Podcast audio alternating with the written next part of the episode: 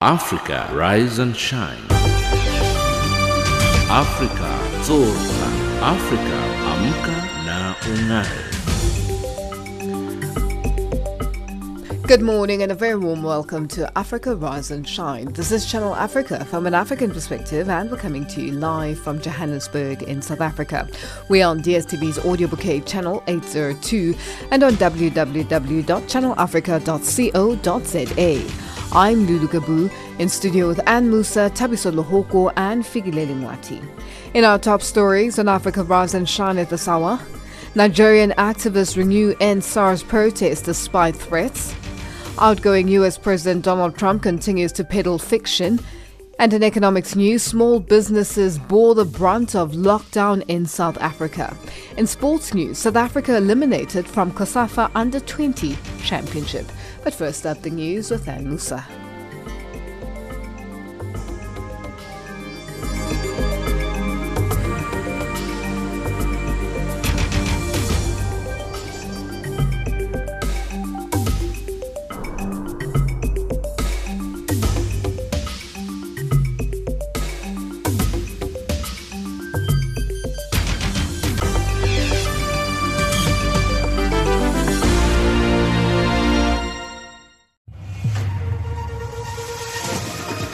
SABC News, independent and impartial. From an African perspective.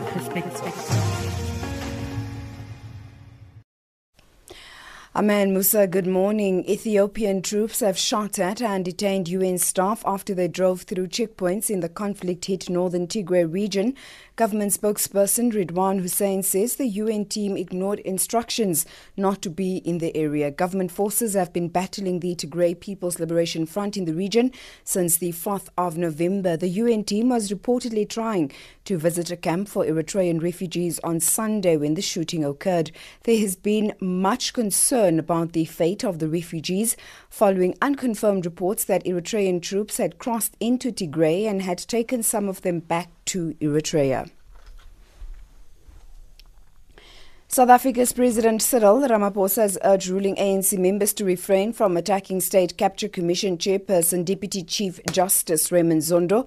He was speaking at the end of the virtual ANC National Executive Committee meeting. Several party members, including members of the MKMVA, have criticised the Commission over its decision to lay a criminal complaint against former President Jacob Zuma, who attended the NEC meeting. President Ramaphosa said they have all agreed to support and cooperate with the Commission. The NEC agreed that we must confirm our appreciation of the work of the Zondo Commission under very difficult circumstances. We affirm our call to all members of our movement to cooperate with the Commission and to refrain from unnecessary attacks on the Deputy Chief Justice and the work that he has been asked to do by the South African nation.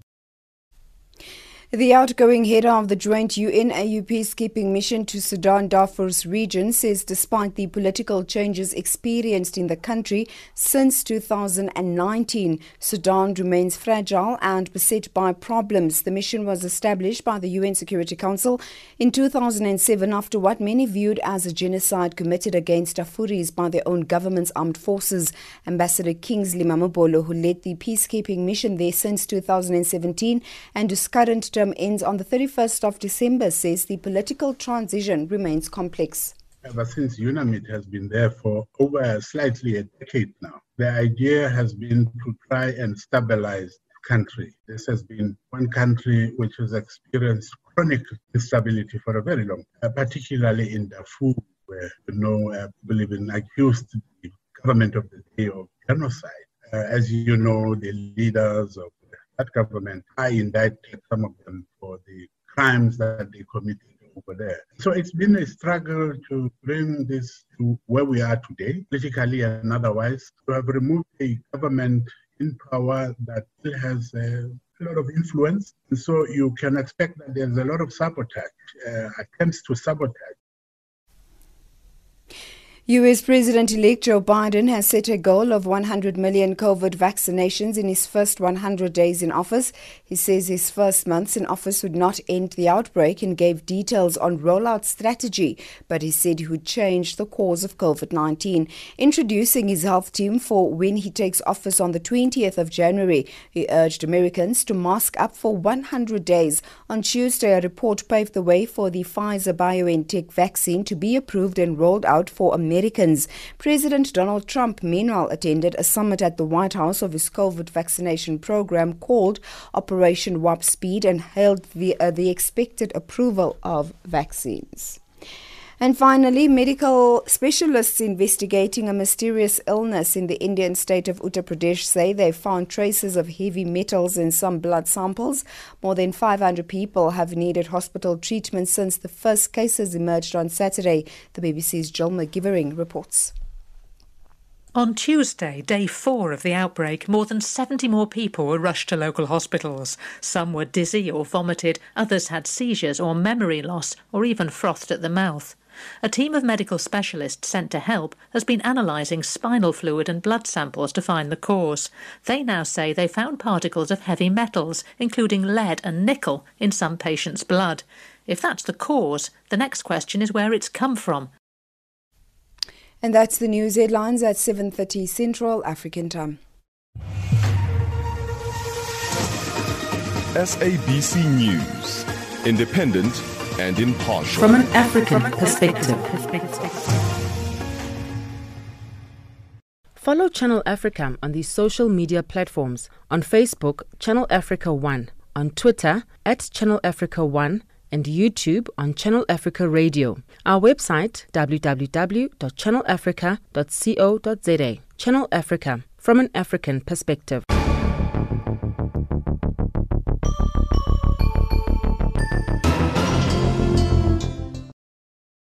Thank you, Anne. It is 7:06 Central African Time and you're listening to Africa Rise and Shine, coming to you live from Johannesburg in South Africa on DSTV's Audio Bouquet Channel 802 and on www.channelafrica.co.za. Nigerian youth have begun the second phase of the End SARS protest, which was suspended in October following a deadly military intervention in Lagos. The new phase kicked off with elderly men and women asking government to give them justice in apparent reference to the reported death of youth who were protesting peacefully against police brutality, with a call on government to disband the special anti-robbery squad of the Nigerian police, which is being accused of committing extrajudicial killings and extortion. Channel Africa's Colin Zato Hengbe reports from Lagos. Elderly men and women led the way to the beginning of the second phase of the End SARS protest in Lagos with a cry for justice. The women frowned at the delay in dealing with the pressing issues raised by the youth during the October 2020 protests, as well as the freezing of the accounts of those presumed to have championed the cause of the peaceful protests. Samuel Adebisi says they did not call off the protest but merely suspended it because of hoodlums. When we suspend the protest, we did not tell them that we call off the protest. We only tell them we suspend it for some reason. One of the reasons why we suspended the protest was because the hoodlums hijack it. And we don't want them to see us like the hoodlums. The second one, they said we will have town hall meeting with the governor. But the town hall meeting was political party. It's not a meeting. It was a party. Because the town hall meeting whereby they did not allow any of the End SARS movement to come in. They now put some people that they represent the End SARS protesters, which we don't know them. Those are the people that came to snap pictures with us while we are doing this movement at Olaiya. Just as the news broke open that there was going to be a commencement of the End SARS protests, the police came out with a warning that any such protest would be seen as treason against the state.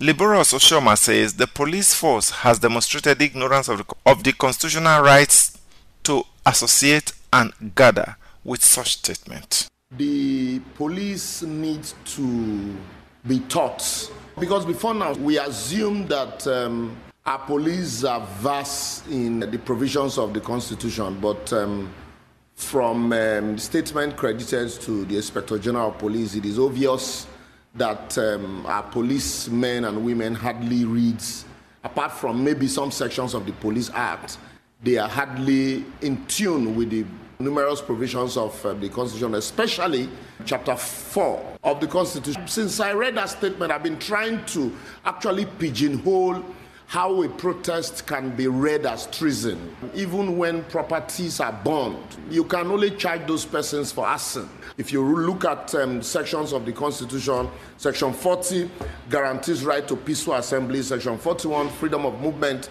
I think what the police should do is to consistently engage the people, because the issues that were raised during the protest are very germane.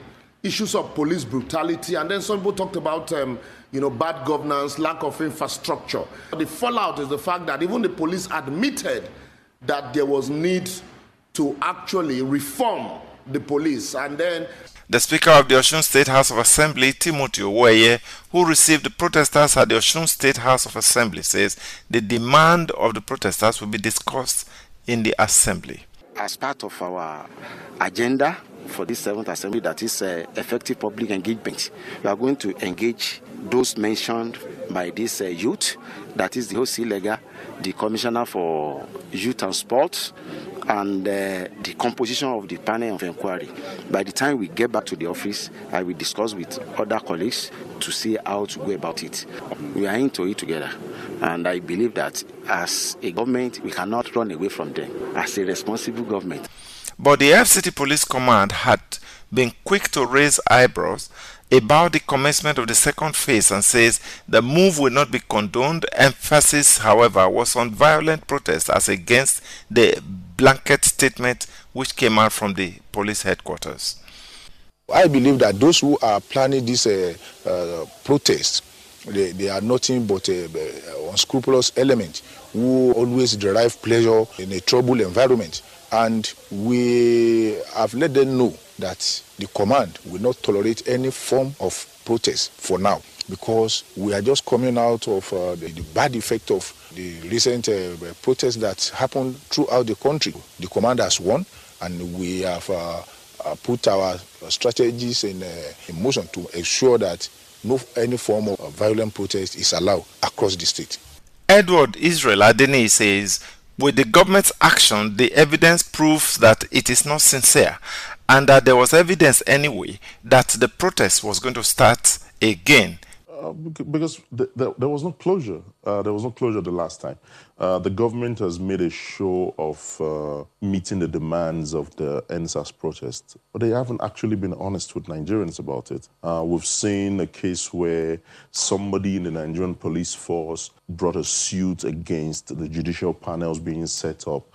It is those kind of events that make people feel like the government is not serious about really ending police brutality, really taking care of the demands of young people, being decisive about improving the working conditions of policemen, because that's one of the major things that the NSAS protest was about. The peaceful protest has taken off in Abuja, Lagos and Osogbo, where the initial fireworks for the first phase kick-started the protest. Will the government apply any form of force to keep the people out of the streets again? The next few days we tell the story. From Lagos, Nigeria, I am Colin Zato Hengbe for Channel Africa News. The DRC's former president, Joseph Kabila's political platform, the Common Front for the Congo, has called on ministers from President Felix Tshisekedi's cap for change to quit government. The call comes as a consequence of Tshisekedi's decision to end the coalition between both platforms. Jean-Noel Bamweza reports from Kinshasa.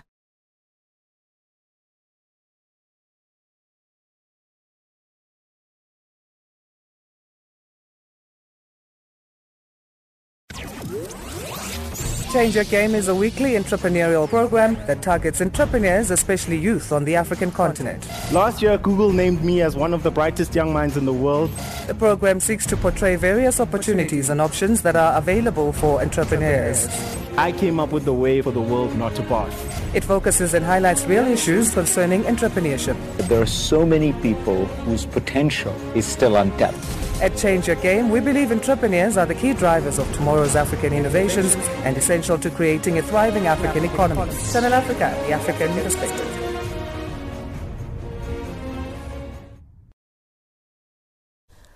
It's 7:14 Central African Time and you're listening to Africa Rise and Shine, coming to you live from Johannesburg in South Africa.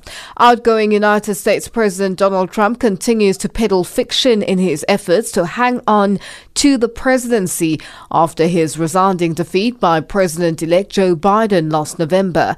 Speaking at an event to tout the success of Operation Warp Speed, which facilitated a government and private partnership to accelerate the development, manufacture and distribution of COVID-19 vaccines, the president was asked about the absence of members of Biden's transition team and, as shown in Bryce Peace reports, used the opportunity to list his grievances that have been rejected by the courts. Shown Bryce Peace has more.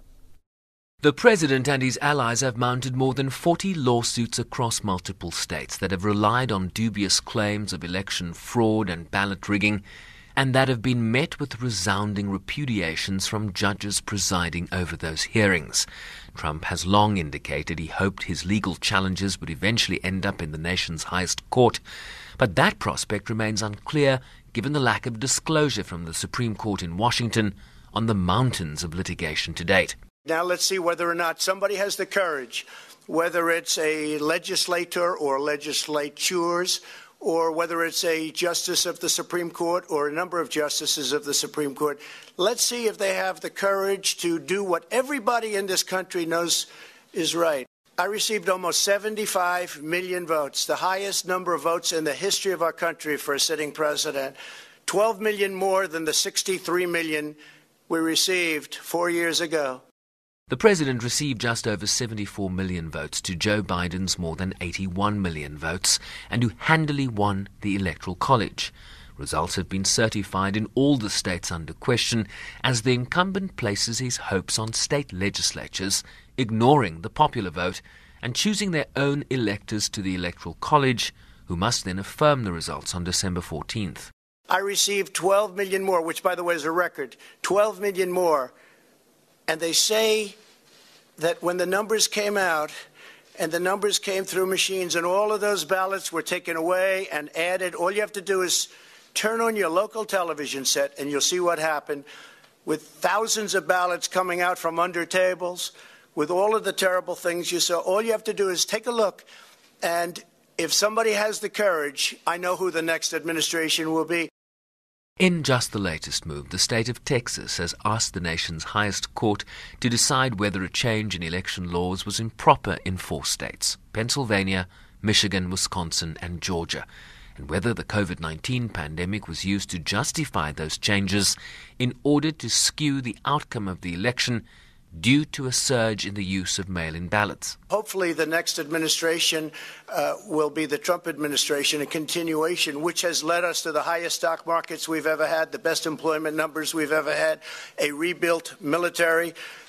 If you look at the tax reductions are the greatest in history, the regulation reductions the greatest in history. It leads us to Space Force, which nobody thought was possible. All of the things we've done, and we were rewarded with a victory. December 8th represented what is known as the safe harbour deadline, which is the broadly accepted date by which all state-level election challenges need to be completed. For example, the state of Georgia recertified Joe Biden as the winner in that state for the 3rd time on Monday, after several recounts and audits of the results delivered the same outcome, leaving President Trump and his supporters with fewer options for what was always a long-shot attempt to overturn the election result. I'm Sherman Bryce Pease in New York. Gateway to Africa is our entertaining and educational tourism, travel and business show. Join us every Wednesday at 10 hours Central African Time as we explore the tourism landscape in Africa. Make a date with Gateway to Africa every Wednesday at 10 hours Central African Time.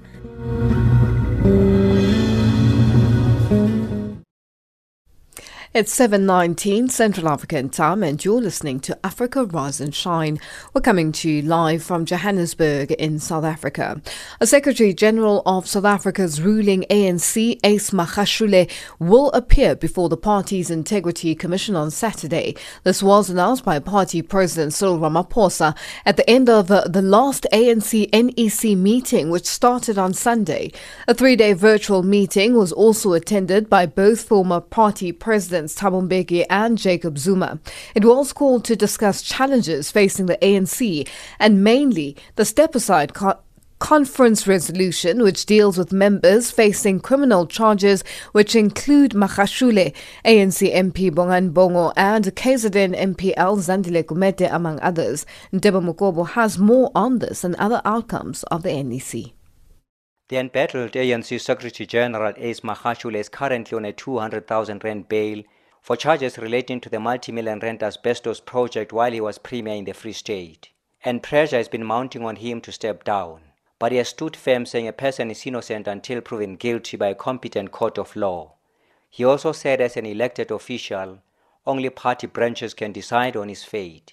But after a three-day meeting of the ANC-NEC, President Cyril Ramaphosa said Magashule will finally come before the party's Integrity Commission. Our meeting welcomed our Secretary-General's decision to present himself to the Integrity Commission on the 12th of December 2020. And the officials will process the outcomes of that engagement and the determination by the Integrity Commission and report to the NWC as well as the NEC within the broad context of the guidelines that need to be put together. And in arriving at those guidelines, we do need to have thoroughgoing discussions with our provinces because they too are experiencing precisely the same challenge. The president acknowledged the robustness of the meeting, saying although they have discussed issues that had the potential to fuel tension, they managed to reach agreement. We've had to discuss some difficult issues that had the potential to deepen division and exacerbate tensions in our movement. Once again, we've proven many commentators and other public voices wrong. We've not torn ourselves apart and descended into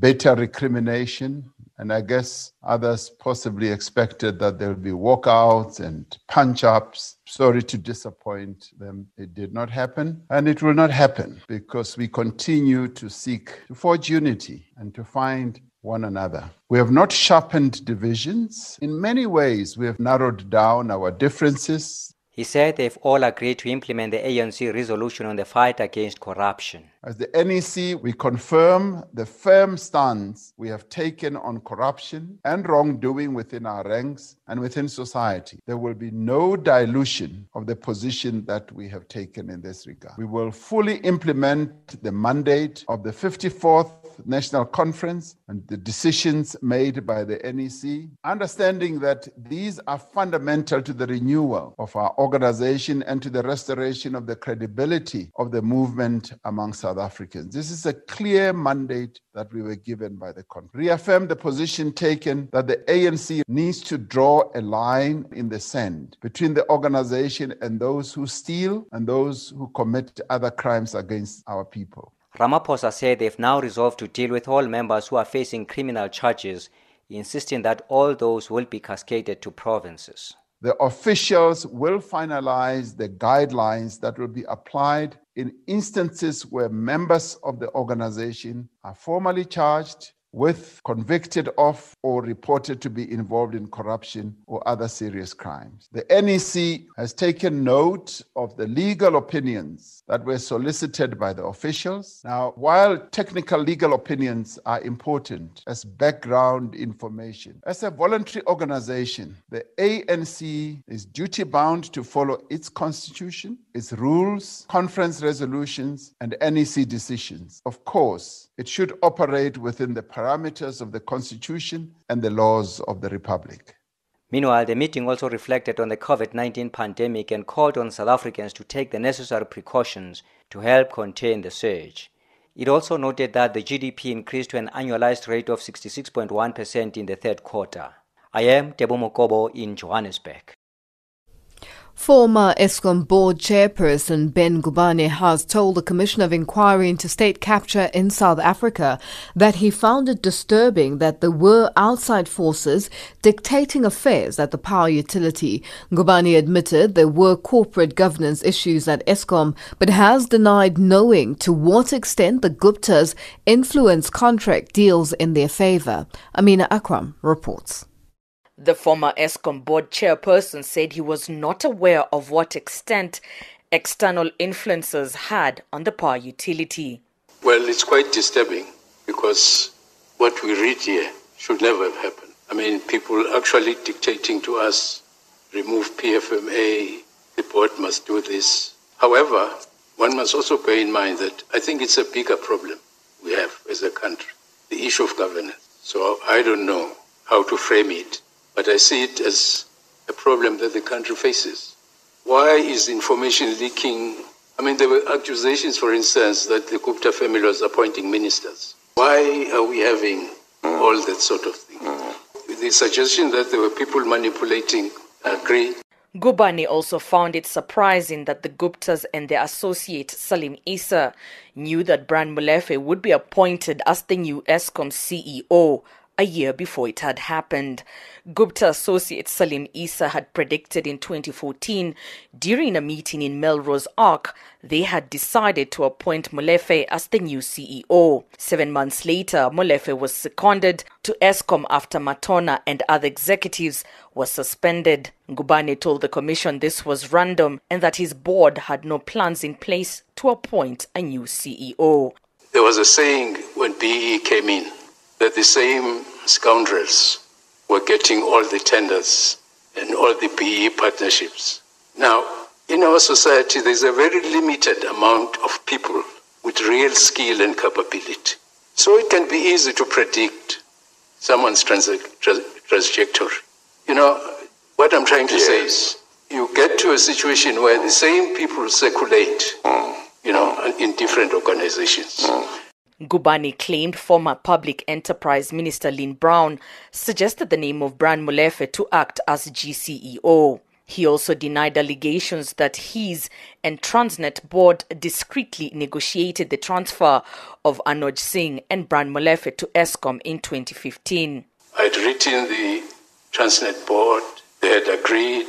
So we were just crossing the T's and dotting the I's at that meeting. It wasn't the original start of the request. Now, of course, being chairman, because it was in my office, I introduced the subject as being the secondment of Mr. Molefe, not that I was initiating that process. Molefe was appointed as ESCOM's acting GCEO on April, 2 weeks after its chair Zola Tsotsi had resigned. Ngubane says they were not happy with the previous board performance, especially on its annual reports and financial statements for the utility. Former ESCOM CEO Matona had also informed the minister they were unable to pay salaries in 2015. That report by Amina Akram. Western Cape Province Judge President John Hlophe has again disputed claims that meetings he had with Constitutional Court judges had been to influence them to rule in former South Africa's President Jacob Zuma's favor in a matter before them in 2008. Hlophe has been testifying at the Judicial Conduct Tribunal underway in Kempton Park, east of Johannesburg, that's hearing charges of gross misconduct leveled against him. He is accused of trying to influence Justice Bess Nkabinde and Chris Jafta when he met them individually on different dates 12 years ago. Wisani Makubel reports. Constitutional Court Judge Chris Jafta says he didn't lodge a complaint against Western Cape Judge President John Hlophe following their 2008 meeting because he didn't believe there was a basis for a complaint. But the complaint had eventually been filed by the full bench of the Constitutional Court. Justice Jafta says he considered the conversation with Hlophe to be innocent and that they are friends who met and talked about a variety of issues. He says they did not discuss the merits of the Zuma matter and that he understood Hlophe's position to be that of emphasizing his faith in the Apex Court. Here is a judgment of the Supreme Court of Appeal, which I recollect in his words had got the law incorrectly. So in that context, I understood it to mean the Constitutional Court as the highest court will have to put right that which was wrong in the judgment of the Supreme Court of Appeal. And so it related to the law, yes? Yes. Justice Jafta says he doesn't consider himself a complainant in the matter, but his former colleague, Justice Bess Nkabinde, has a different view. She says she immediately snapped when, during their meeting, Hlophe started talking about Zuma's case that was before the Apex Court. Justice Nkabinde says she initially felt that Hlophe was overstepping the mark. My evidence is that Judge Hlophe was attempting to influence the decision, taking into account all these factors that he was remarking about. To put together cumulatively, I then thought that he may be trying to influence the decision of the court. He did not influence me. As I said, I snapped and immediately rebuffed. And on this issue of privilege, we ended the matter when he said, "No, my sister, I do not mean to interfere with your work." Evidence leader advocate Ivy Tenga is also not convinced that Hlophe's meetings with Justices Nkabinde and Jafta had been innocent. Tenga put it to Hlophe that he had a burning desire to influence the judges before they delivered their verdict in the Zuma matter. The answer is definitely no. There were so many other judges of the Constitutional Court that I met in that period of time.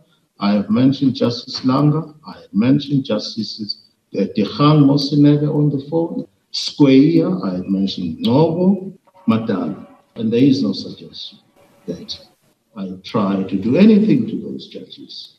I just want to put it to you, Judge President, that the burning issue at that time was to discuss that which you went to discuss with the two justices. No, I dispute that. Had that been the case, I would have discussed that with other judges as well. The tribunal has been adjourned to Friday. Amwisani Makubele in Johannesburg. Our headlines up next with Anne Musa. SABC News, independent and impartial. From an African perspective.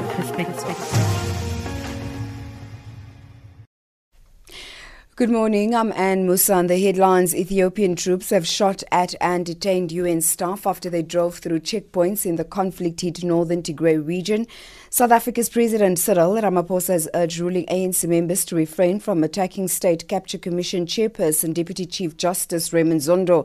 And the outgoing head of the joint UN-AU peacekeeping mission to Sudan's Darfur region says despite the political changes experienced in the country since 2019, Sudan remains fragile and beset by problems. Those are the stories making headlines.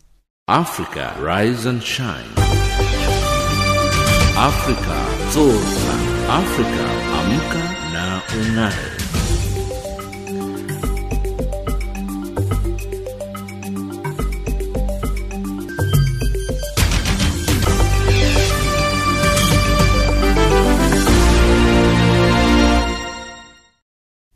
Thank you, Anne. It is 7:33 Central African Time and you're listening to Africa Rise and Shine, coming to you live from Johannesburg in South Africa.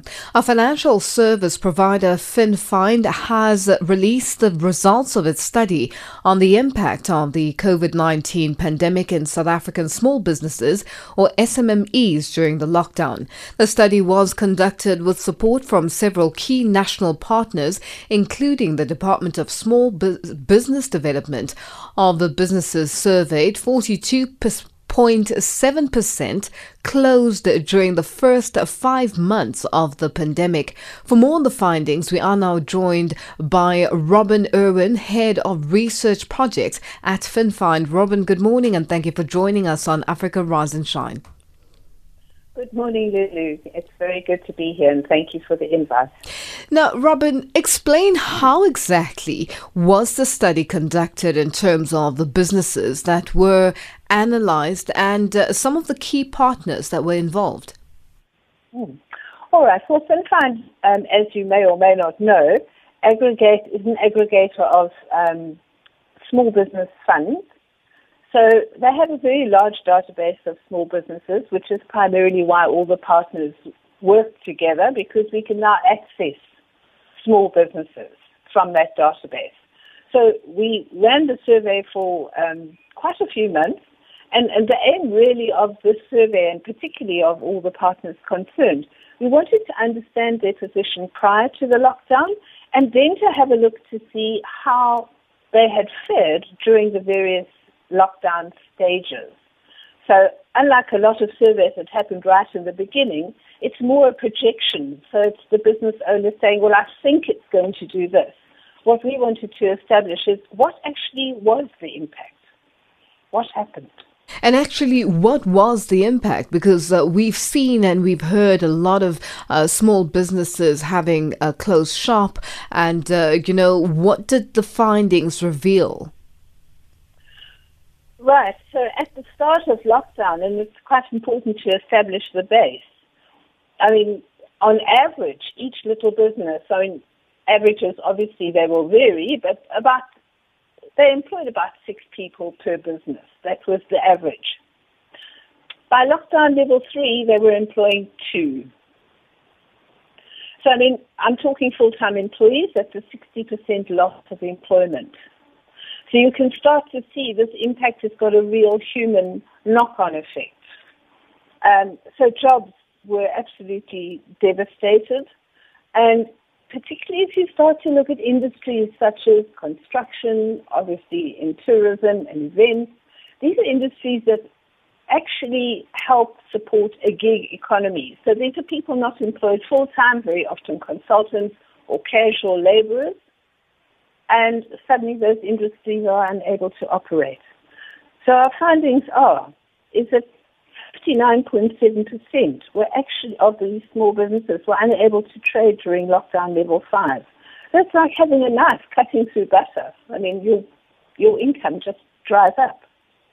76.2% all had experienced a drop in revenue in the first 5 months. And that also has a knock-on effect, because with less revenue, your expenses, you've still got remain pretty much the same. Still have to pay rent, you still have to pay your staff, you have to pay your suppliers, but now you've got less money. So who are you not going to pay? Now, Robin, let's look at, try and find some positives and all the dreary news about small businesses and, the impact on the economy. With your, research, how many or what were you able to determine with regards to small businesses being able to reopen after the lockdown in terms of the different levels of lockdown, and those that also have potential of getting back on their feet? Well, what is interesting to note, and actually very positive to note, is that just over 40% of the businesses that did stay open were able to pivot. In other words, they realized that they couldn't make sufficient money doing what they'd always done, so they found alternative means to do so. So that shows a great entrepreneurial spirit. Optimistically, I mean, I actually think small business owners are fairly optimistic. So 76% of them were pretty certain that they would carry on operating. They didn't anticipate any further knockdowns. They do, however, they're cautious about job creation. Roughly 32% of them say they'll be able to create new jobs, and the rest are not so sure. But at least that's a start in the right direction. If we are to help these small businesses, I do think it's important to listen, though, to what they're saying. They do need funding, and the funding does need to take into account the impact of lockdown, which was very negative. So you can't use the same criteria to fund a business that you used prior to lockdown. That needs to be amended to help them. And they need help with digital marketing, because a lot of businesses haven't really done that much digital marketing. So these are two big factors that going forward, we can help small businesses actually grow. Now, just you touch on something that's very key: digital marketing and changing the face of small businesses. Where the other day I was chatting to one other company, and they were talking of changing the face of young people from an early age, where the direction should be entrepreneurship and not employment going forward, especially after this pandemic. What lessons do you think the country should pick up or should learn from this pandemic, where small businesses were in crisis and now it's picking up the pieces and moving forward, especially considering the fact that they are an important part of the economy of the country? Absolutely. You've raised one very important point, and that is we do need to encourage entrepreneurship, but we also need to give it the status that it's due. So currently it's seen as a pretty poor, or by many people, as a poor alternative to a job. Actually, we should be looking at entrepreneurs and saying, wow, I take my hat off to you. I know how hard it is to start that business, and look at the success you've made. So if we can really give them the due, I think you start to change people's mindsets about that as an option for earning a living. There's a second key thing that I do believe we need to start with very, very young, and that's access to technology.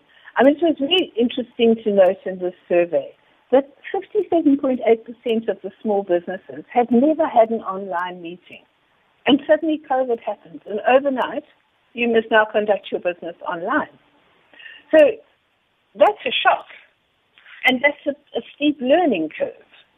So the more we can get people comfortable with technology and the tools and understand how business can be done, the bigger the horizon. You open up international markets, you don't have to be restricted geographically, you can employ people in different areas, which is happening now. And COVID has fast-tracked that. So we really do need to prepare the young people for a world of online business. Well, Robin, unfortunately, we have run out of time, but thank you so much for joining us this morning on Africa Rise and Shine. Thank you. That's Robin Owen, Head of Research Projects at FinFind, South Africa's leading access to finance solution for small, medium and micro enterprises. And she was joining us on the line. When I think back to my childhood, geographically, it reminds me of a time where I was black and only struggling, but at the same time, always reaching for something more, something bigger in a South Africa that was hostile. Hello, Africa. This is 1000 African Voices, and I'm your host, Avurengwi. Join me on Channel Africa every Thursday morning between 8 and 9, and on Saturday and Sunday morning between 9 and 10. Rise, Africa, rise. Channel Africa, the voice of the African Renaissance. It's 7:42 Central African Time, and you're listening to Africa Rise and Shine, coming to you live from Johannesburg in South Africa. The MEC for Health in South Africa's Mpumalanga province, Sasekani Manzini, has raised concerns that some people are using fraudulent COVID-19 certificates to cross the border. Manzini was speaking during a visit to the Oshik border post on South Africa's side of the border with Eswatini to assess the port of entry's compliance with COVID-19 protocols. However, she said she was satisfied with the work done by the officials at the border post. Mtobi Simkalipi has more. Oshuk border post is one of the busiest ports of entry during the festive season. This year, border authorities will not only be focusing on crime-related issues, they will also have to make sure that travellers comply with all COVID-19 protocols. During her visit to the border post, Health MEC Sasekani Manzini said they are ready for the influx of people who will be crossing to the neighboring Eswatini and Mozambique. However, Manzini is concerned that some people are taking chances with fraudulent COVID-19 certificates. Now we are told that there are fraudulent tests that are coming in, so forth, but we are happy that with SAPS here, the people are arrested. So beyond that, you must make sure that you get the tests from a lab that is accredited to do those tests, because there is a way, there's a system in place to pick it up. Oshuk Border Post Manager Life Mukwena says about 15 people were arrested since last month for producing fake COVID-19 certificates. He says most of the suspects were coming from Eswatini. What we did, we took all of them and we handed over them to the Royal Eswatini Police so that we can, they can assist in investigating as to where actually this result manufactured in Eswatini, but all of them were arrested. The other challenge that we experience is that we also experience a challenge of people that are coming with positive test results to the port of entry and start walking right into the port of entry, resulting to the port of entry having to be closed, which actually disturb the entire port operation. Some of the motorists have expressed satisfaction with the processes put in place to combat the spread of the virus from one country to another. Always when we go, we cross the border, we test at SOHS every time when we go to the border, and then we test for coronavirus.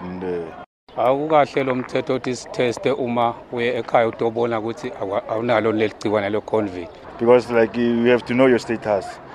Then we make sure that you are safe when we cross the border. MEC Manzini has urged residents to obey all COVID-19 regulations during the festive season. I'm Mtobi Simkalipi in Bombela. At 7:45 Central African time, and our economics update up next with Tabiso Luhoko.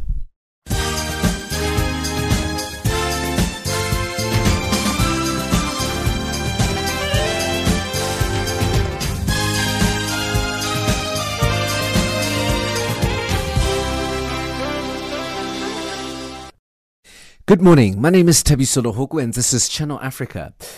Over 60% of passenger airlines operating scheduled frequencies into Zimbabwean destinations have returned since Harare lifted the travel restrictions in October in what the Civil Aviation Authority of Zimbabwe say is a good and promising restart, after rolling out the blanket lockdowns to limit contagion. Following the COVID-19 outbreak in March, government allowed airlines, along with the forex-spinning tourism industry, to resume operations from the 1st of October as pressure mounted to save the fragile economy. Some of the most immediate sectors to feel the heat were tourism, which lost about $1 billion, and horticulture, which saw shipping charges to international markets rocket from the first quarter. Almost half of small businesses in South Africa were forced to shut down due to lockdown. Now, that's according to a report from financial services firm Finland. The report examines the impact of the lockdown on small, medium and micro businesses. CEO of Finland, Darlene Menzies, it says the study found that around 43% of small businesses had to close down. The study that we did was a 5-month study. So from the beginning of lockdown level 5 up until about August month end. So a study that had a look at, obviously some of the stats in the beginning, entertainment industry, restaurants, tourism, travel type businesses, 60% of jobs, permanent jobs lost, 76% of part-time jobs, and SMEs were taking on 53% less casual laborers. So if we just look at the sample we had, which was about 1,500 businesses that were polled, that took into account the 60% was 4,600 jobs lost just in those 1,500 businesses. Kenyan officials say the new trade agreement with the United Kingdom will protect an invaluable market for local producers, creating continuity after Brexit. On Tuesday, Kenya formally struck the deal with the UK, ending an era of doing business with Britain through the protocols of the European Union, from which London will officially exit at the end of December. Trade Cabinet Secretary Betty Maina and the UK's International Trade Minister Ranil Jayawardena signed the agreement with a lengthy title, The Economic Partnership Agreement between Kenya, a member of the East African Community of one part, and the United Kingdom of Great Britain and Northern Ireland of the other part. The Zambian expert Johnston Chikwanda says the Energy Regulation Board risks falling into a fuel subsidy trap if it maintains the current fuel prices in the wake of a tumbling kwacha.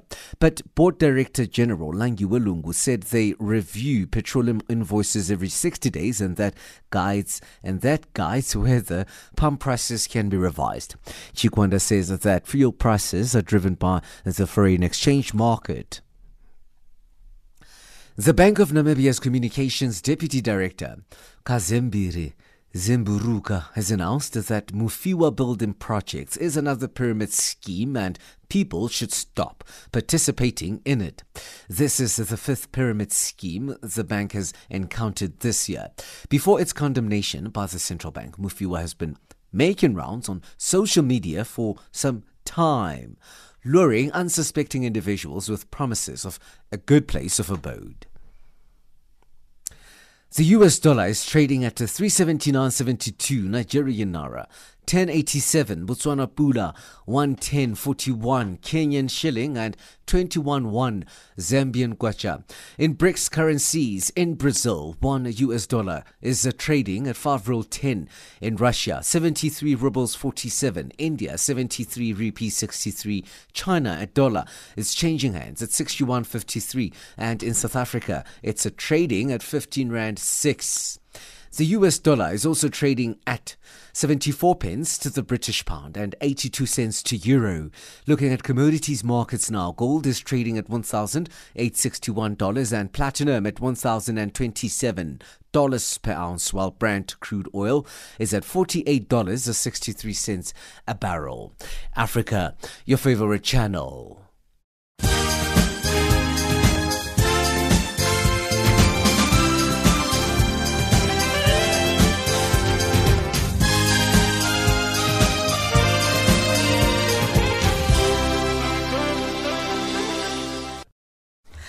A sports update up next with Figileli Mwati. Figile, 3 of South Africa's former players, that's Mtawarira, the Beast. How my trail of thought just disappeared from me. But 3 of our players have been added to, I think it's the World Series team. Yes, they've... Brian Habana. Mm-hmm. They've got that, and it's a feather in South Africa's rugby to say that three is a lot. We could have more, but to have 3, it goes to show that South African rugby is one of those sports that is being recognized globally. Give us an update.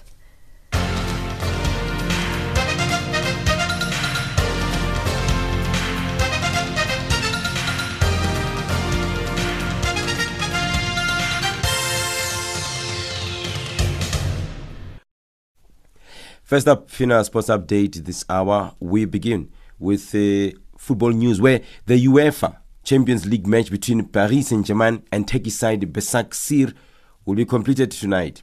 The players walked off the field mid-match last night after a match official was accused of racism.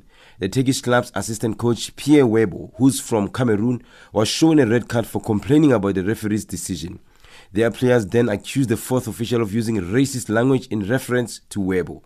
After on-field discussions with the referee, players from both sides decided to return to the dressing room. UEFA has promised a full investigation into the incident. The remaining time on the match will be played tonight with a new set of officials. Tanzania's champion Simba SC progressed to the first round of the CAF Champions League and will now face Zimbabwe FC, the Platinum, in the first round. Coach Van Vanderbroek deployed a rather defensive lineup against the Peace Boys as John Boko Chama and Louise Mukison were the only outright attacking players. Our Tanzania's correspondent Fortunatus Kasomfi reports. Simba had to bank from the victory they got in Nigeria after winning 1-0 against the Plateau United of Nigeria, thanks to the midfielder Zambian international Kratos Chama's goal scored in the first leg. Simba will now face FC Platinum of Zimbabwe following Platinum won 2-1 against Costa do Sol of Mozambique. A Tanzanian striker Elias Maguri netted the Zimbabwean side second goal. On to athletics, world 5,000 meters champion Helen Obiri and world 3,000 meters steeplechase champion Beatrice Chepkoech have welcomed the return of the races in the Diamond League circuit for 2021. And Africa's Athletes Association representative Julius Yego also hailed the move by World Athletics. Also reinstated in the Diamond League are the 200-meter triple jump and discus that were removed from the series in 2019, beginning in 2020 season. This was met by strong resistance from the athletes and athletics federations across the world. The world's best athletes will fight it out over 13 meetings for a place in the final and a shot at the Diamond Trophy. And finally, Cricket Australia are still planning for the tour of South Africa to go ahead in February 2021, but are monitoring the health situation after security failure in the country forced the postponement of England's ODI series. England and South Africa's cricket boards called off the series after the players were subjected to a number of COVID-19 scares inside the team's supposedly biosecure bubbles in Cape Town. The breaches have cast doubt on South Africa's ability to host touring teams, including Sri Lanka, Pakistan and Australia, who are all set to play in the country in the coming months. That's your sport news this hour.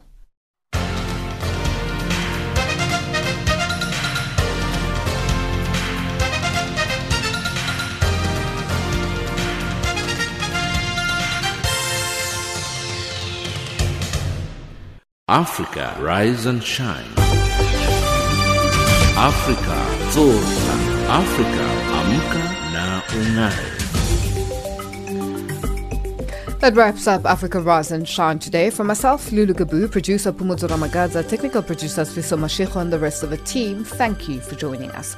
For comments about our show, send us an email at info@channelafrica.co.za or tweet us at channelafrica1. Taking us to the top of the hour for the news is Lena Dembo with the track titled Chitekete. Goodbye and keep safe.